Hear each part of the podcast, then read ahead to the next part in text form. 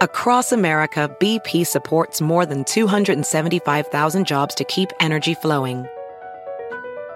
Jobs like building grid-scale solar energy in Ohio and producing gas with fewer operational emissions in Texas. It's and, not or.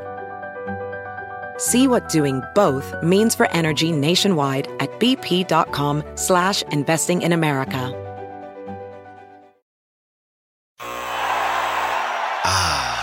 The sweet sound of sports you love from Sling. The collide of football pads. The squeak of shoes on a basketball court. The crack of the bat on a home run. The slice of skates cutting across the ice. But what about this one?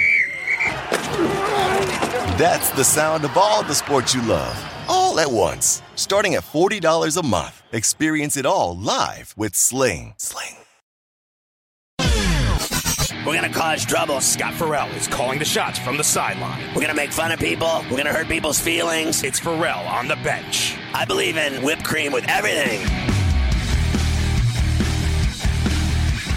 All right, Farrell. I wanted to hop back a couple nights to Wednesday night when Jay Wright stunningly announced his retirement as coach at Villanova.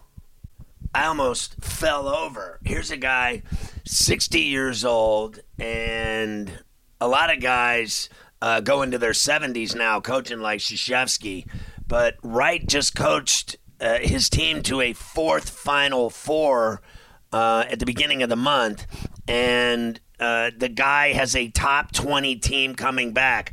When doesn't he have a top 20 team coming back? And then he retires? You got to be kidding me. He's turning the reins over to ex-Villanova assistant and Fordham head coach Kyle Neptune, if you can believe it. Wright is walking away from a gig that has become so crazy, so insane, and painfully exhausting when you think about it, because it's a 365 per year job. I mean, you are busy every day of the year. There's no off season in college basketball. Coaches have to deal with everything. The NIL craze, name, image, likeness. So the players got their rights. They can make money now. Good for them. And then you got the transfer thing going on. Everybody should be entitled to play wherever they want. But the bottom line is now there's so many options for high school prospects that it's out of control. Sure, social media is a blast for everybody, but it's a pain in coach's ass. Can you even imagine trying to deal with all of that nonsense and then still recruit and coach and have a gigantic schedule from belly to belly? And then, obviously, Villanova was always an NCAA tournament team. So then you go into the, Big East tournament and then the NCAA tournament. It just never ends. Are you really that surprised? Is it a coincidence that Roy Williams, Mike Krzyzewski, and Jay Wright all called it a day within 13 months of each other? Or that, Mark Turgeon at Maryland, remember him, and then Chris Mack at Louisville. Now, a lot of people would say that Mack got fired, but the bottom line is they just quit in the middle of the season. Bottom line, NBA is so much different than college basketball.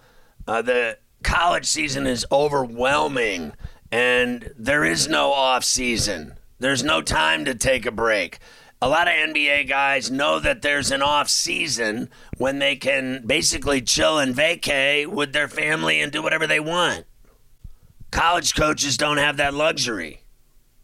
You got to wonder if a lot of coaches aren't going to start doing that. Like, coach and make the biggest amount of money that they can in the most high-profile gigs when they're in their 40s and 50s. And then when they get to be 60, they start thinking about calling it a day because they've made so much money, more money than they'll ever need, and they can, retire and be set for life and never have to work another day ever. I mean, think about Jay Wright in, Philly. Is he like the greatest coach they ever had in that city? even just at Villanova, you got Al Severance, Jack Kraft, Raleigh Massimino, Steve Lapis. All those guys did a great job, and Massimino won it all in 85. And you think about Philly in itself, there's tons of Hall of Famers, including Tom Gola, Chuck Daly, John Chaney. But, you know, Jay Wright has done better than all of them, and that's just the bottom line. Think about guys like John Thompson and Jim Boeheim, Massimino. They all are legends in the Big East with multiple Final Four appearances and a national championship to all of their names. But Jay Wright took all of them a step further. He did better than all of them, winning national titles twice. And then an Olympic gold medal just for good measure. Nothing like helping the Big East come back from the dead either.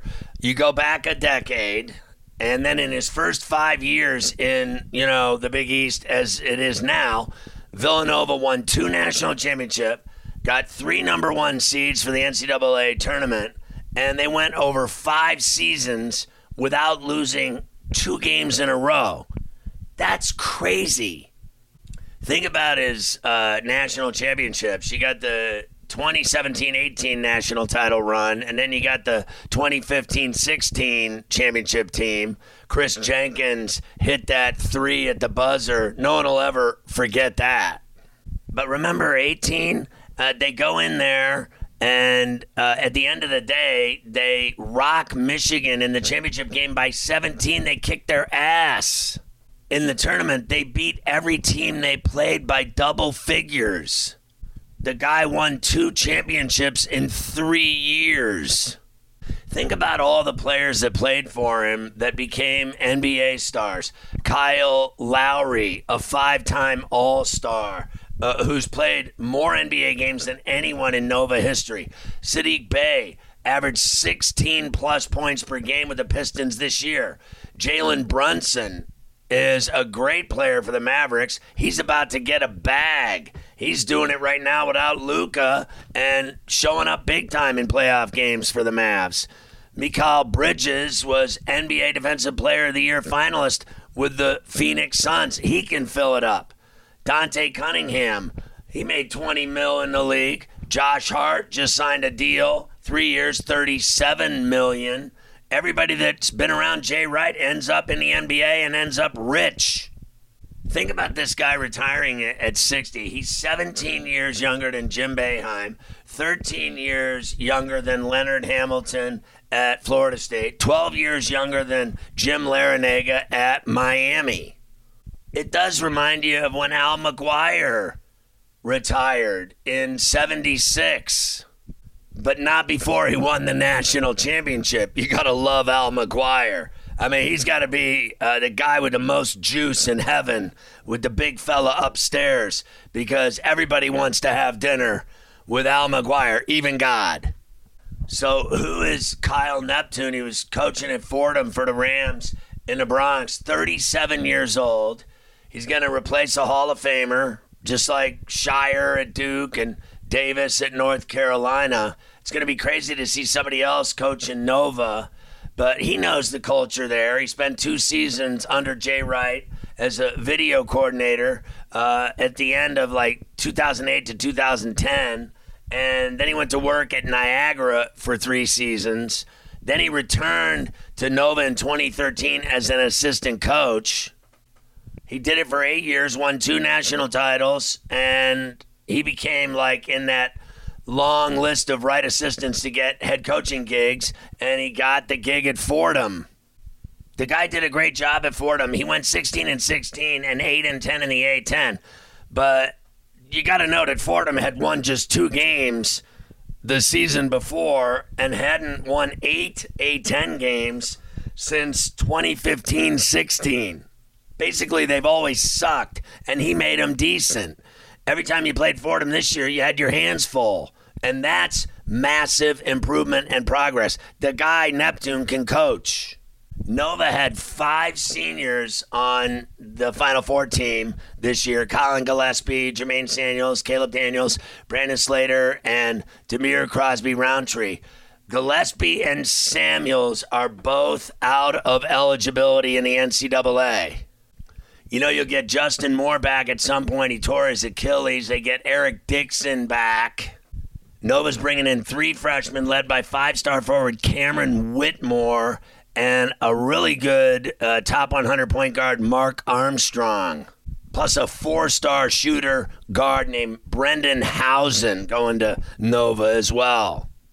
I got to be honest, I had this really weird feeling when he retired, and it stunned everybody, and you're all shocked and wondering why.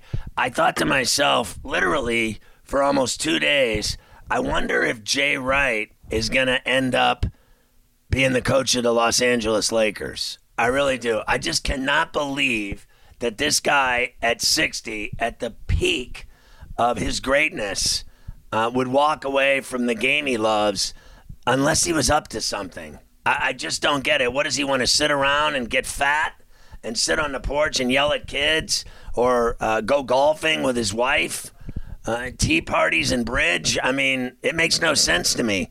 Can you imagine how delicious a hire that would be to get Jay Wright in his fancy suits to coach the Los Angeles Lakers? I mean, it'd be like the second coming of Pat Riley. I'm serious. Remember, I had said on Coast to Coast several times that I think the guy I would hire is John Calipari at Kentucky to coach the Lakers. All these, you know, rehashed, recycled NBA crappy coaches that keep getting gigs. It's just so boring and stuffy and lame and pathetic, and it never works. They all get hired to get fired again. Why not go extreme and go after a Calipari? But I got to tell you, I would take Jay Wright even over Calipari. If I could get my hands on Jay Wright to coach the Lakers, I would do it today.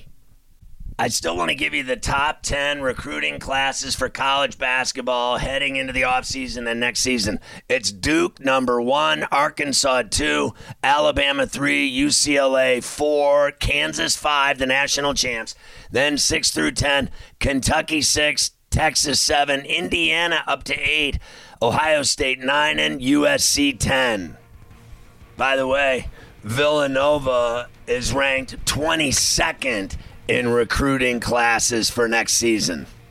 The last team ranked was Baylor at 25. You gotta love Jay Wright and College Rack.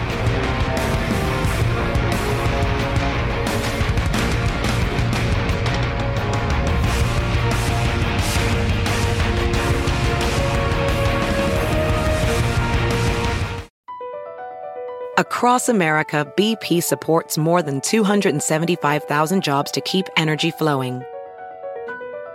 Jobs like building grid-scale solar energy in Ohio and producing gas with fewer operational emissions in Texas.